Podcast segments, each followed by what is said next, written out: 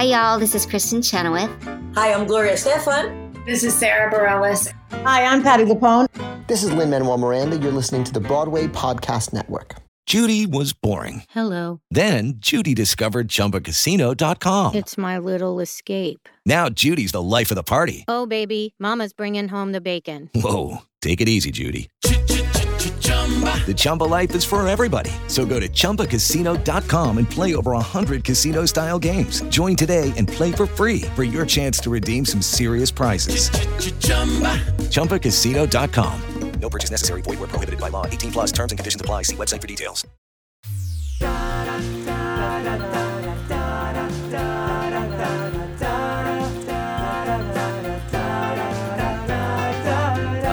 hello, and welcome to Mapping the College Audition, a podcast where we explore the landscape of the college theater world and try to demystify this daunting audition process.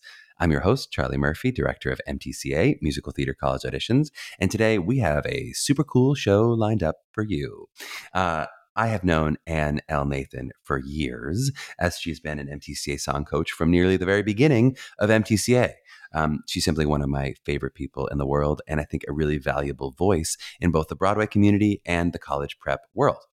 Uh, this is uh, one of our artist exploration series where we look at the college process and see what carried forward into the career of some successful artists today. Uh, some things Anne and I talked about. We talked about the confidence gleaned from training. Uh, we try to make Anne cry. We'll see if we were successful. Uh, the discipline and structure of the grind. We talked about compartmentalizing and how to have a good day. And we talk about building community. Up next, we have Catherine Moore from Carnegie Mellon University. Uh, Catherine was one of my favorite professors at Carnegie Mellon. She is an amazing spirit and educator, and I think you will really love our chat. Uh, but for now, Broadway's Anne L. Nathan.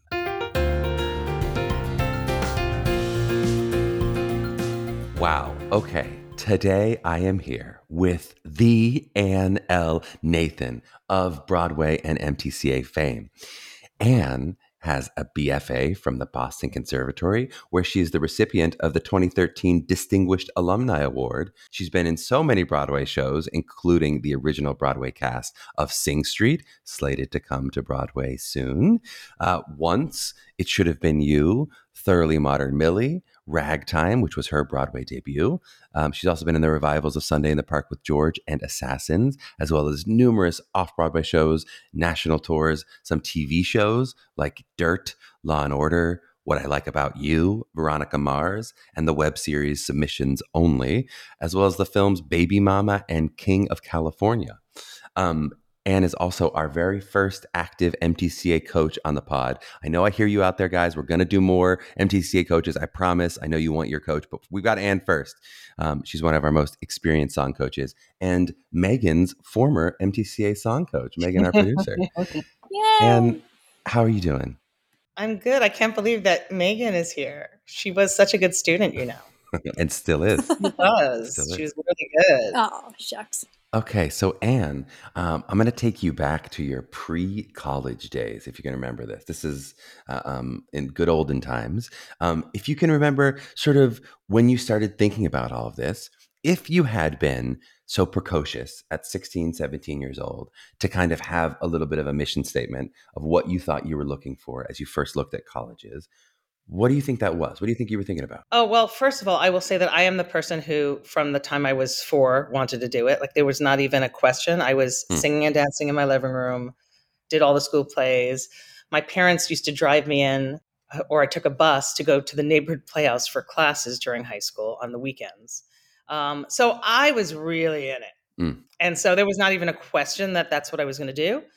Uh, my mission statement was I wanted to be with like minded people. I wanted to be with people who were as passionate as I was and really wanted to do this. I couldn't wait to be, well, at the time, a conservatory because I wanted to do this morning, noon, and night. Mm-hmm. So uh, I, I also was kind of an intense kid. So I really wanted acting was always something that I wanted to do first. I mean, I mm-hmm. loved the singing and I loved the dancing, of course, but I really was Smolder. Like I just love Sondheim, and I'd audition for high school shows with "There Won't Be Trumpets," which is like a really bizarre choice for a child to sing.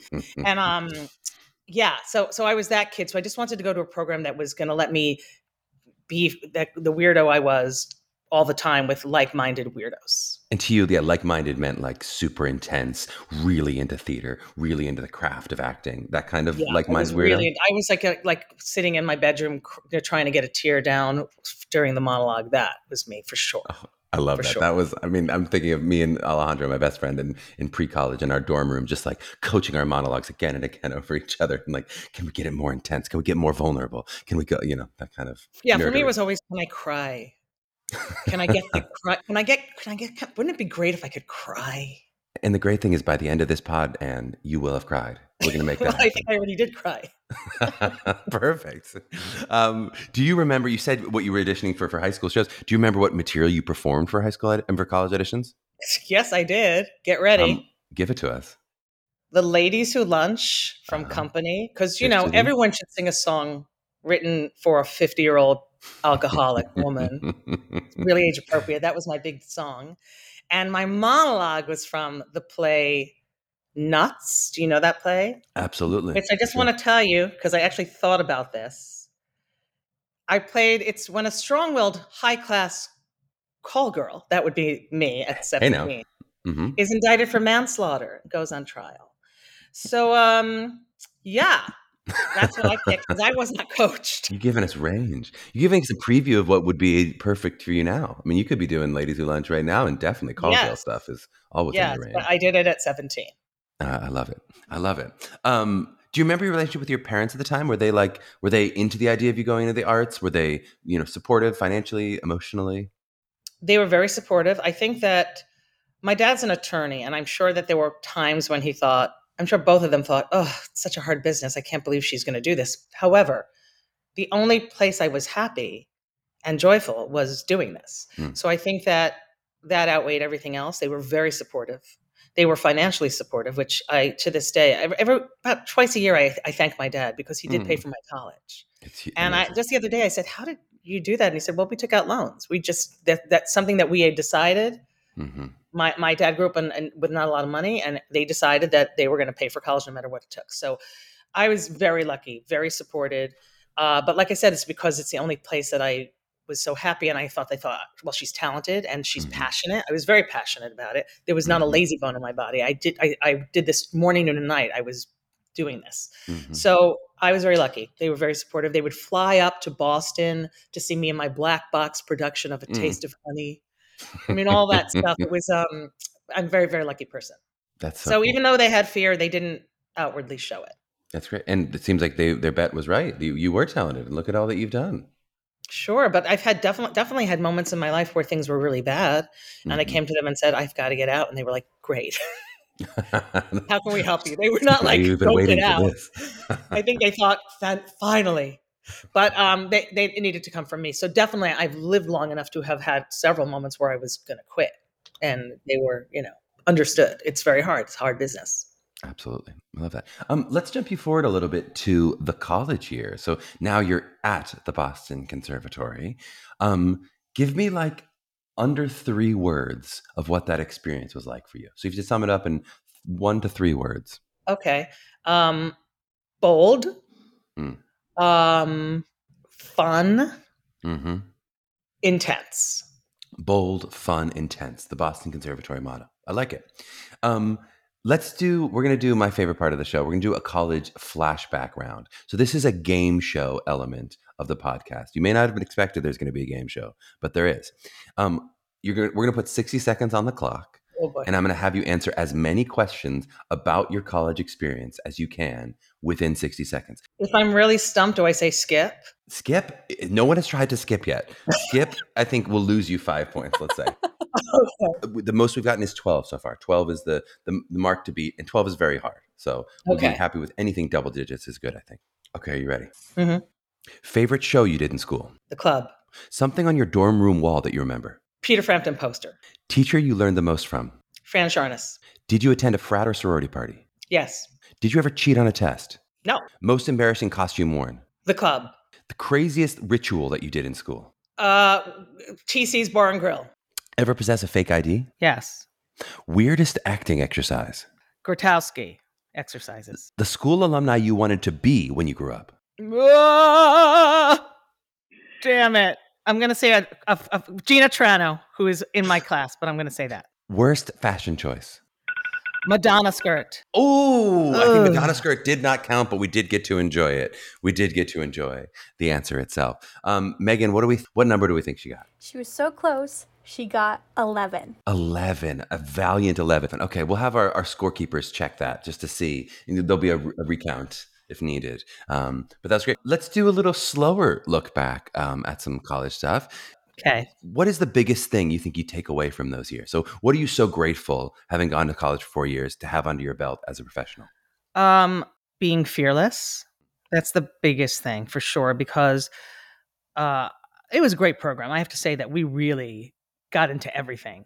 And I think that when I left, I I was so you know just doing like every accent and every different style of acting and Shakespeare. And um, I just felt like I was, I touched on everything and felt very confident. Even though when I left school, I will say that I absolutely, a, a year or two later, got back into acting class because that was mm-hmm. the one mm-hmm. thing that I felt like I wanted to keep. I we, we could always use more help with, but I really wanted to strengthen that because no matter how much you try, there's always room, isn't there? Especially if you're in a conservatory where you're also spending your time dancing and singing. It's so true. And also the singing, I the dancing, excuse me. We danced a lot every day, so mm-hmm. I became quite a good mover slash dancer in some areas mm when you do that every single day it's amazing i wish i could do that now every day mm. is there anything you feel like you wish you'd done differently in school is there something that you go i wish i'd focused a little more here or i wish i'd paid attention here or done this differently um not so much because i felt like i really was that student who got everything out of the college experience I loved it. I would say if there's one thing, um, I took a Shakespeare class with this teacher, Steve McConnell.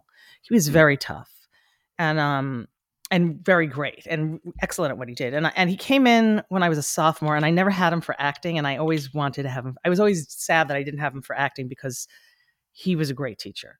Because mm. uh, just having him for that little bit of Shakespeare, I was always like, oh, I wish I could have had him for more things. But that I couldn't do anything about that. He came in after you know midway through my time there. That feels like such a description of acting teachers to me. Like there we always feel like there's that guru who's got the magic sauce. If I could just get into his class, then I'd learn. Then I'd yeah. Know, then i was I'd always jealous because I always felt like the kids who had him were so cool. Because mm-hmm. he was he's it. British. and you know he was that guy that was always like i don't want to see the emotion like i learned a lot from him given that i only had him one like one semester for one for one class. But I was always like, oh, that guy. If I studied with him, I'd be a, one of the cool actors. I totally know what you mean. I, I've had that feeling about many different classes. Going, God, I should be in that class. That's so funny.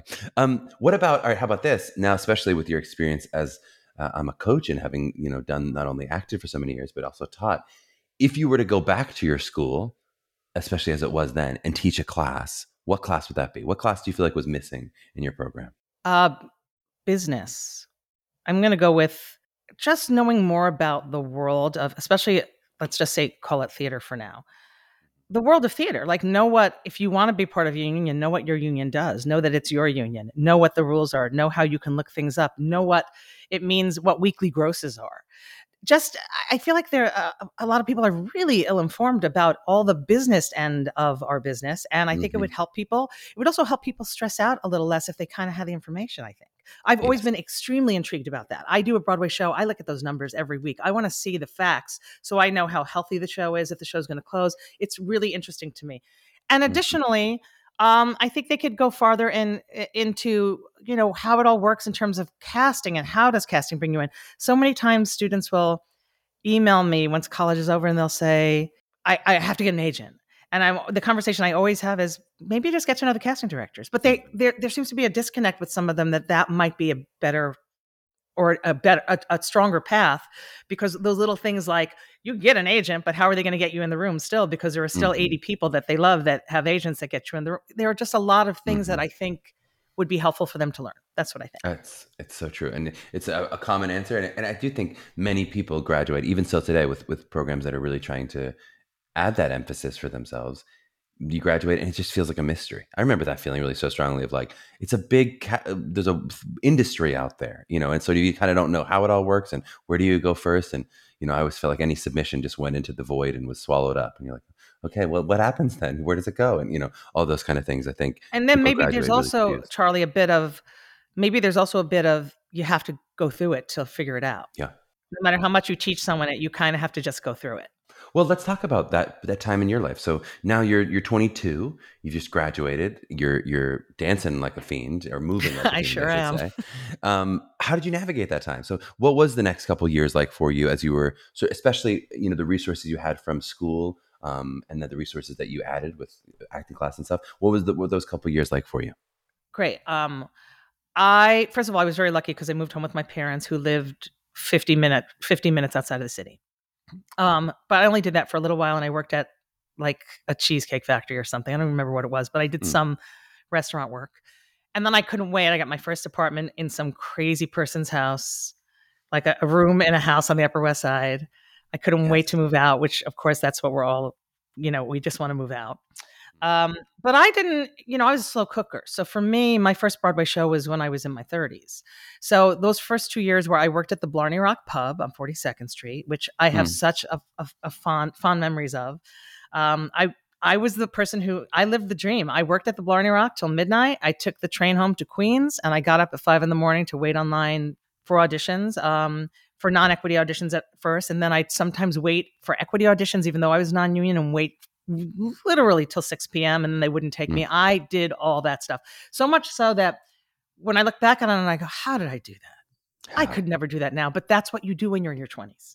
Uh-huh. And I don't remember complaining about it all. I think it was just that was what it was. There would be uh-huh. times I'd be waiting outside the equity building and my dad who who who worked down the block would drive past me and be like, "Hi honey." I just kind of say checking in, saying hi to me. They'd come to the bar to make sure I was not dead. They were mm-hmm. very worried about me working on 42nd between 9th and 10th, 8th, 8th and 9th. Um, yeah, so I was doing that like whatever I could do. I would was an assistant stage manager in an off, you know, off off off Broadway situation and mm-hmm. we always waitressing at the same time. So yeah, I that's that's what my first two years were like. And all that that training I had was great, but I I will say that I kept up. I danced all the time and I, I didn't take voice lessons because I couldn't afford that, but I did a lot of coaching of songs and kept mm-hmm. making sure my book was good. So when I went to these open calls, I was ready to go. Um, but yeah, it was definitely tough, but less tough because I had family close by. Yeah. And also, I had an amazing community of friends. And I think that is honestly what it's all about community friends from school, like a lot of former classmates? Uh, interestingly enough, some some from school and some from summer stock I had done summer stock the year or two before. So that is the biggest takeaway I've had from everything is you have to have your community. So that helps. Love that word. That helps Love that a lot. Word community. Yep. Um, how do you, here's a, an impossible question to answer. How do you imagine your career or your life would have been different? Let's imagine you at 22 having graduated from a BA. Let's say you got a BA in theater or BA in something else, and then you moved to the city. How, how might it have been different for you? how, do you feel like the specific BFA training you got uh, um, was able to impact those early 20 years for you? Oh, that's a good question. Um, I would say two things. One is the dance background, which was very important to me in my 20s because I was auditioning for a lot of shows where I was going to be in the ensemble and understudy a role. Mm-hmm. And so those are hard jobs. You have to be able to, you have to have the chops to act older than yourself generally for me. So I'm acting, mm-hmm. I'm understudying someone 20 years older than me. Mm-hmm. And you have to really be able to move or dance in a show. Um, so having that dance training was it, it just uh, enormous. Um, the voice training, I eh, my recollection was I didn't have I had some voice training once a week, but I didn't have I didn't feel like the most. Uh, I was never a singer who could hit a high C. I was always just a a, a decent singer who could mm. belt really well, but that was not my thing. Um, so I think the training was the dance was the biggest eh, thing difference between a BA and BFA. Um, I had obviously a lot of acting training, but it was also the discipline, I think, of just knowing how to. I was very disciplined forever, where I'd get up every day, even though I didn't have anything on the books. I would press my, you know, tape recorder, press play, and I would sing all my songs mm. at least three times a week. I was so disciplined. I every day I took out that tape and every day I did a warm up and I sang through my songs and I read plays. So I was pretty good at keeping my keeping moving and i don't know i feel like it's a little bit because of the rigorous schedule of the bfa um, so maybe that is also something that helped and also just being able to i feel like with the bfa you dip your toes in a million things and i did and i got good at a lot of things but until i left college i didn't get better at the acting i'm going to say that mm-hmm. truthfully is, is there's mm-hmm. only so much time in a day so that's why when i left school i went back into acting class because i wanted to get really good at that. And I didn't have enough time in college to, I don't think anyone does. You, you can always, there's always room for improvement, but that's what I focused on when I got out of college because it was important to me. I love that. I, also really believe this is maybe a, a, a just personal um, belief, but that acting training kind of finds you when you're ready for it in terms of like, it is something that some people at 18 can like do it, can really do high level. And some people are like, I'm just not mature enough yet with the full person that I'm going to become to be ready for that intensive reflective training. You know, when you're when you're going for something that's beyond just like elocution, you know, it's like it is such a um, personal, almost like mir- mirrors therapy at times in terms of some of the ways that the vulnerability and the places you have to explore. And I feel like that's not not everyone's ready to do that at 17 i totally agree and i think that i've oft, i've often said that i wouldn't have been ready to play a, a, a, leading role in a, in a broadway show at that young age i mean I, I couldn't believe it when i was doing millie and sutton with having to put that on her shoulders at 25 i couldn't have done it so i so everybody's ready at a different time it's really a good good good to reflect on that and know that doesn't mean you're less than it just means you're not that's not your time yet mm-hmm. i also really want to just comment on uh, your ability to structure your life i think that's something that so many of our young uh, um, graduates really struggle with is the the morass of graduating from college and being able to go well now i don't have anywhere to be and so what does that mean what and how does my life continue to have some kind of structure in it when I don't have class at 8 a.m. and this next thing at 10 a.m. You know, that I think people who are able to do that for themselves and create a structure for themselves end up being much happier, healthier artists because we have such a loose structure when we, you know, it's maybe an audition this week and then what else? You know, it's like, how do you do that for yourself to to create that structure? I have to say, I had this incredible teacher, Bob Liebeker, in school, who I loved so much. And he taught me the word compartmentalize and that was a huge thing for me so i i think that's a huge thing for everybody graduating is how do you i just want to go to bed at night and think i've done everything i could today mm. i mean you're you're never going to do everything you can but if you if you feel like you practiced your voice you read about the world you maybe you read a little history that you didn't know you know you played guitar you read a play whatever it is that are the things that you want to do and then at night you go wow i didn't have an audition but i got all this done i mm. sleep better I go, wow, mm-hmm. I, I, I actually kept it going. But in this pandemic, it was much harder to do that because there was no audition the next day. Usually I can do that because I'm thinking, what if someone calls me the next morning? So that was the difference here. But yes, I think structure is a huge thing. And I love helping people with that. I love that. Um, what about you? You've talked a couple different ways about post college, how you've been able to continue your education. Is there anything you're doing now? Are you are you learning new skills or adding anything into the the book for yourself now? Definitely. Um, I will say that when I was working on Sing Street, uh, although I play piano pretty well, I've never been a good chord reader. So mm-hmm. my goal was when we go back to be able to look at chords really quickly and do that because I know that I'm better at assignments, I guess is what I'm trying to say. If I'm in a uh-huh. show, if I know that I have to do that Irish accent, I'm going to get on it and I'm going to work really hard. But I'm not going to on my own time going, you know what, today would be a good day for Ireland. Uh-huh. Uh, I'm a little lazy like that. It's, I think most people are. It's hard, but when you have the assignment of I have to get ready for this thing coming up, I've yeah. always been someone who you know, oh, a Czech accent, I can't wait. Let's dig into it and let's do that. Um, so I, I, would say that the pandemic, I found it hard to not just be a little bit complacent. I have a guitar sitting here, and I will admittedly say that I picked it up once, and I in- intended on becoming um, an amazing guitarist in the 15 months. But I think you know, it, I, I, humbly say that it was de- a depressing time and I just didn't get to it. Um, so yeah, but yeah. but generally speaking, yes, I, I always whatever's coming up, I want to get better. I did get very good at self tapes. That's the one thing that I did yeah. learn in the pandemic is how do you c- work with iMovie and make it work and also make it work with being single. I don't have someone reading with me. I had to have my friends zoom in and that was a great skill to learn. Oh, I love that. Yeah, I, I think we've said it before, but I think we can't say it too many times. The the pressure of the pandemic for anyone who feels like I was not productive enough, that cannot be true in terms of if you've sur- if you've survived the pandemic, you're productive enough in in so many ways, and and that so many people will talk about. You know, I often use Elizabeth as an example because she she be like I was so unproductive, I was so artistically, I didn't do anything, and be like, look at all these amazing things that you've done in this pandemic, and look at all the amazing things that happened. But it just feels like we're supposed to write the great American novel, or we're supposed to, you know, learn to speak Chinese, or whatever the thing that you know. And it's like maybe we're just surviving a global yeah, pandemic. I really admire those people who did it, but it's tough. I mean, she's giving you a baby. Giving to me. we don't know about that. I don't know about that. I mean, literally producing. That's productive if, if I've ever heard of it. Reproductive. Um, anyway, let's do our coach corner, our first ever inaugural coach corner. Um, we'll talk a little bit about your experience coaching in the world. Um, as we said, you are our very first MTCA coach on the pod, though not the last. I've said that, and it's true. Um, I'd love to kind of know from your experience working in this process. I'm going to say for over 10 years to leave your age ambiguous, so you can be more specific if you want. Um, what's one thing that sort of surprised you? What do, what do you feel like you've learned um, from doing this process that you know was surprising? Well, I also I want to say that um, I think that I've become a much better actor and performer since I started coaching because I do find that so much of what I preach and what I talk about, I was kind of reflecting in my own life and thinking, maybe I don't always do that and I should. A lot of people say that. A lot of coaches say that that they they actually become better because of the, the teaching.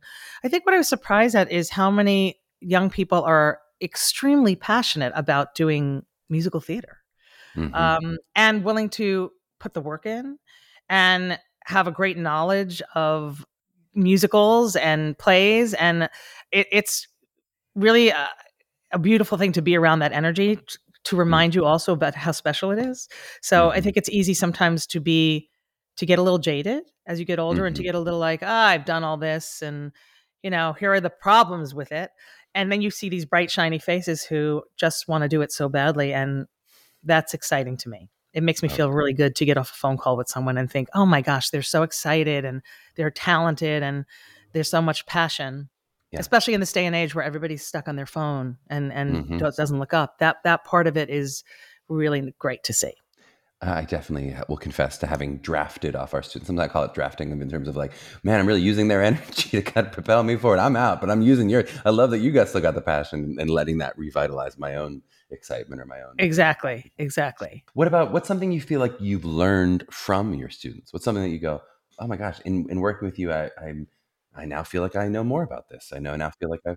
I think that they are much more in tune politically and um, spiritually and uh, I just was not when I was their age. I did not know. Well, I don't think I voted for a really long time. Put it that way. Uh-huh. Uh, I just wasn't into it, and and I I was into singing and dancing and acting, and now when you're 17 years old, you know what's going on. They are really uh-huh. invested in in a lot of them are really invested in the political atmosphere. They they were invested in the BLM movement. Mm-hmm. They they're just more aware and they're braver in terms of using their voice. Maybe sometimes more than I would like. And I say that mm-hmm. because I think because of social media, everybody feels like they're allowed to say anything at any time, at any cost. And mm-hmm. sometimes I do think sleeping on it might not be the worst idea before you speak. But in general, I admire their bravery and I admire that they're um, aware and they've had to be because they've they're being handed a lot of crap, to be honest. Well, yeah, and I do think that they grow up in a world where singing, dancing, and acting is not divorced from a political conversation, right? That that's is, right. That's in right. In some ways, their art is, you know, even if it's not directly political, that it is in some ways those two things are combined. It's about the world around us. That ho- hopefully yeah. it feels like that's what uh, art that is being created a lot. And in a way, what's interesting is it's it's the anomaly when someone isn't. So right. when I was growing up, I would say that everybody was more like me, and uh-huh. now I'm surprised when someone isn't involved. Yeah. So that's a, an interesting thing to me. It's exciting.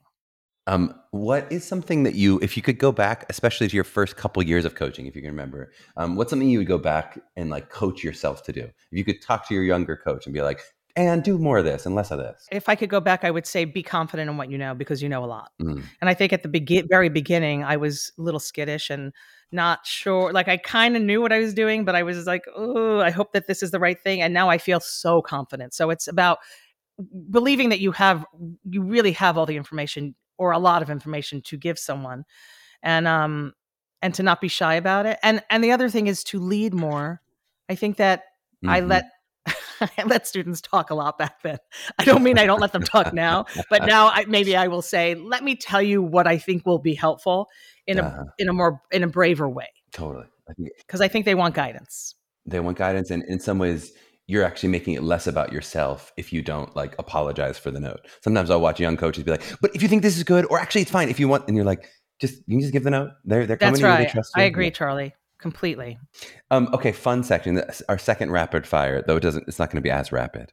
Um, what song would you give to me if I were doing college auditions now? I would give you the night that Goldman spoke at Union Square.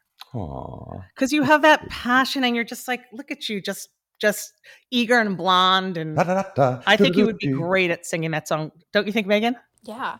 Charlie's just looking to round out his book during this process. Yeah, I'm just trying to get some free advice if that's possible. You know. what does the L stand for? Leslie.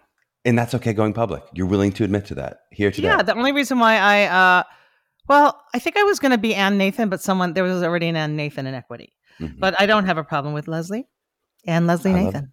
Love, love, it. Love it as a name. What breaking news on this pod, or maybe not breaking news. um, okay, just a couple more questions in wrap up uh, contemplation here. Uh, we talked a little bit about it, but how do you sort of feel as we we all are feeling the real shift of the industry in this year of 2021? Um, and how do you sort of feel the industry shifting? Where do you think it's going? Um, I'd love to just hear a little bit about you know what you think ten years from now. What kind of industry are we looking at? Wow. Um, well, I will say that I, f- I feel like I'm I'm sure I'm not alone in this. It's the first time I've ever felt like we'll see what happens. Mm-hmm. It seems like so much is up in the air.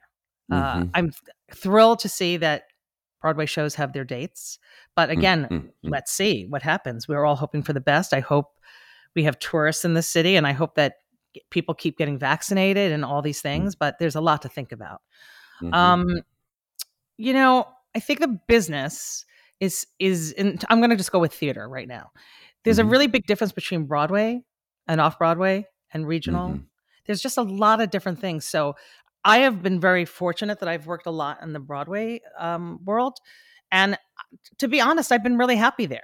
Mm-hmm. I've been maybe a little blind to things, or maybe it's a little bit an age thing because I was always taught shut your mouth, mm. pull up your bootstraps, and just don't complain that's just how we were taught to be. So when someone is abusive in a room, you just you hold back the tears and then you go home and you call your friend. Mm. And um I'm not saying it's right or wrong, it's just what it was or what it is. So I think there's going to have to be a compromise because there are some people who want to burn it burn it down. Mm-hmm. And then there are some people who want it to be exactly what it was. Mm-hmm. And I think there has to be a middle ground of how can we be kinder to each other? How can we be have be be more inclusive in all ways? Mm. How can we um, how can we have an, a business that also uh, allows people who don't have a lot of money to see shows mm-hmm. but but this is also dependent on government subsidies and it's dependent on uh, produ- uh, theater owners not charging an exorbitant amount of rent on broadway there are so many things that have to have to be right so i'd like to see things get better but i also don't want to th- see it just cut off because frankly selfishly i need a job Selfishly, mm-hmm. I need to work. I need mm-hmm. to pay mm-hmm. my rent. I need to get health insurance. These are big, big issues. Our health insurance is tied to work, which I wish it wasn't, but it is right now. So I'd like to see, I'm going to say both sides of this issue because there are people on both sides that feel really strongly on each side find a way to get more in the middle because I think it's the only way forward, frankly.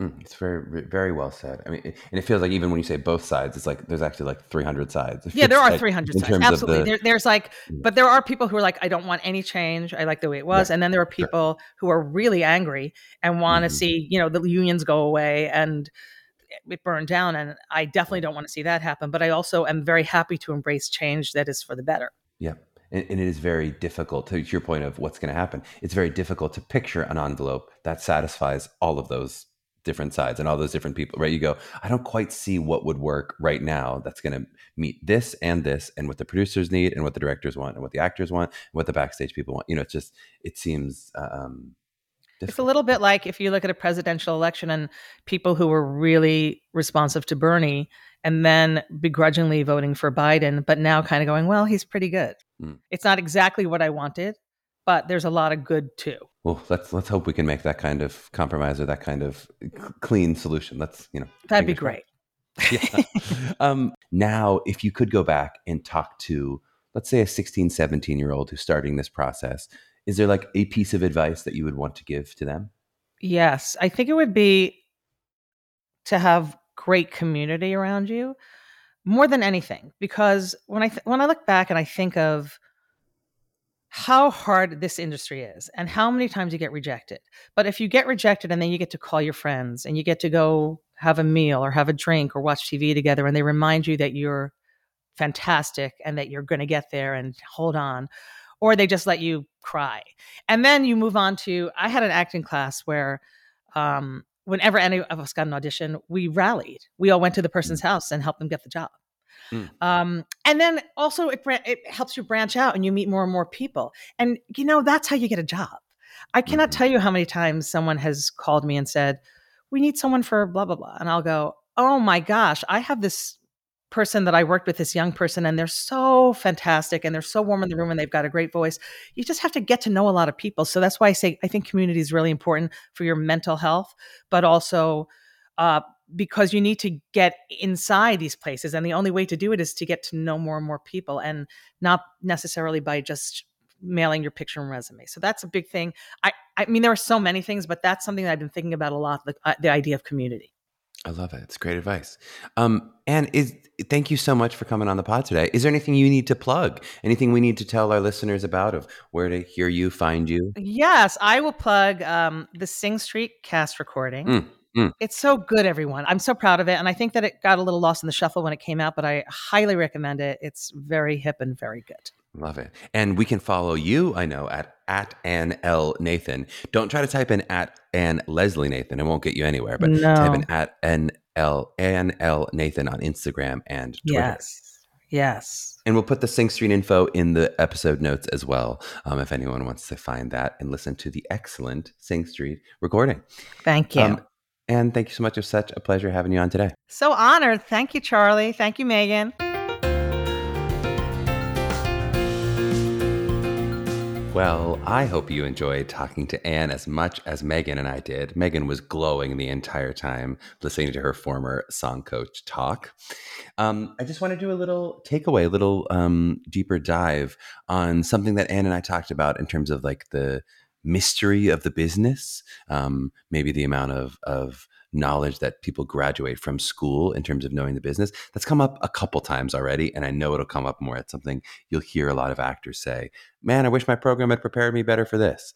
Um, and I think it is, of course, really smart advice, and it's really true that a lot of twenty-two-year-olds come and go. Oh, oh my gosh, I I learned how to act and sing and dance, but man, I need some help with the getting an agent and casting directors and how to do a self tape and what's an equity and a non equity call, right? Um, and some of that stuff schools certainly are getting better at, at teaching you. I do think, in fairness to some of these programs, this is an enormous field when you talk about the entertainment industry, which is what you're graduating into, and all the diverse um, things that different actors will do from different programs. Um, and there are so many kind of different versions of the business. Uh, part of our goal on this podcast actually is going to be to try to highlight some different paths to, success. Um, but I think it's important to realize that each path is very different in how it happens. And so, really, in looking at someone else's path, you're not necessarily trying to replicate it, but trying to understand okay, here are the different choices, maybe at different times, as I kind of um, forge my own path some people will get agents right out of college, maybe right out of a showcase, and that is their agent for years. That, that does happen to some people. Some might get an agent and then it, they switch after a year. They may get dropped or they may decide, this is not who I want. I actually want to go over here. Um, many will start off unrepresented and then they may find a rep through that community and was talking about, right? So maybe they have a friend or they do a show with someone and they go, you're great. You should meet my agent. And then maybe that works. Maybe it doesn't. Maybe that has to happen three times before you end up with an agent who actually uh, um, is going to work with you. Um, there isn't a right way to do it. And I think because of the kind of ever shifting landscape of exactly how agents and managers and casting directors might interact at any given time in any given segment of the business, it can be pretty difficult to learn it all you know, especially like Anne was talking about some of the bonus point stuff of the business of like, do you understand the gross receipts of your Broadway show and what the role of a producer is in negotiation? Whew, you know, some of that is stuff that agents and managers certainly can do for you, but as an actor, you want to be equipped with that information it's a lot. Um, I also think it's worth noting there really are those multiple businesses within the business. So as Anne also alluded to, that you know some casting directors might do a lot of Broadway, others might do more TV and film. Maybe some are really off Broadway. Some do lots of musical theater. Some do more straight plays. Some have lots of overlap. Some don't have a lot of overlap with that. And then you add in stuff like commercials and voiceovers, industrials, video games, um, virtual reality. It's all coming, you know, all that crazy stuff where some people may be really specialized within that, where you go, I just meet this person for commercial comedic auditions and that's where i go to this you know because they do tons of that right can get really specific in terms of what someone specializes in so i guess my advice to you in this little two minute segment of our, our, takeaways is to maybe give yourself a bit of a grace period if you're a, a young actor and it feels overwhelming you're not wrong it is overwhelming if you're especially if you're still in school but even if you're a couple years out of school to go i feel like i still don't get it all give yourself a little grace take a little breath you know i would say eat that elephant one chunk at a time right it's a lot to, to take in and learn what you can learn over time some of it you're going to learn only from experiencing yourself and sometimes it's because your unique path and the way that you're forging opportunities is only being presented to you in the order that it it is for you and for other people to go that's not how it worked for me i had this happen and then this happened and then that brought me to this right there's so many different ways to get to the place that you want to get to and of course we're not all trying to go to the same place so a little bit of grace can't hurt us um, as we listen to this podcast on a wednesday i'm sure uh, if you enjoyed this episode and you want to hear more of me rambling, please hit that subscribe button, follow us, rate us, review us. We think five stars if you think we're champions, or if you think we suck, maybe five stars because you personally believe in participation trophies would be great. You can also reach out to us with questions for our mailbag at mailbag at mappingthecollegeaudition.com. If you're interested in working with MTCA for help with your individual preparation for your college audition journey, please check us out at mtcollegeauditions.com. To my young artists out there mapping their journey, do not fear your internal Leslie. I'll see you next week.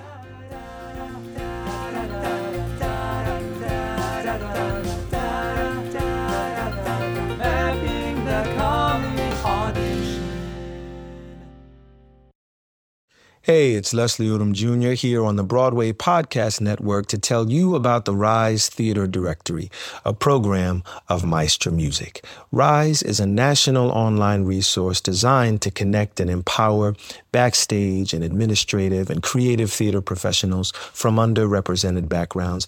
If you work or aspire to work in the theater community, this can help you find your next project. And if you hire theater professionals, search the Rise Theater Directory to find your next team. Create your profile now and get more information by visiting risetheatre.org. That's theater with an R E R I S E T H E A T R E dot org because only together we rise.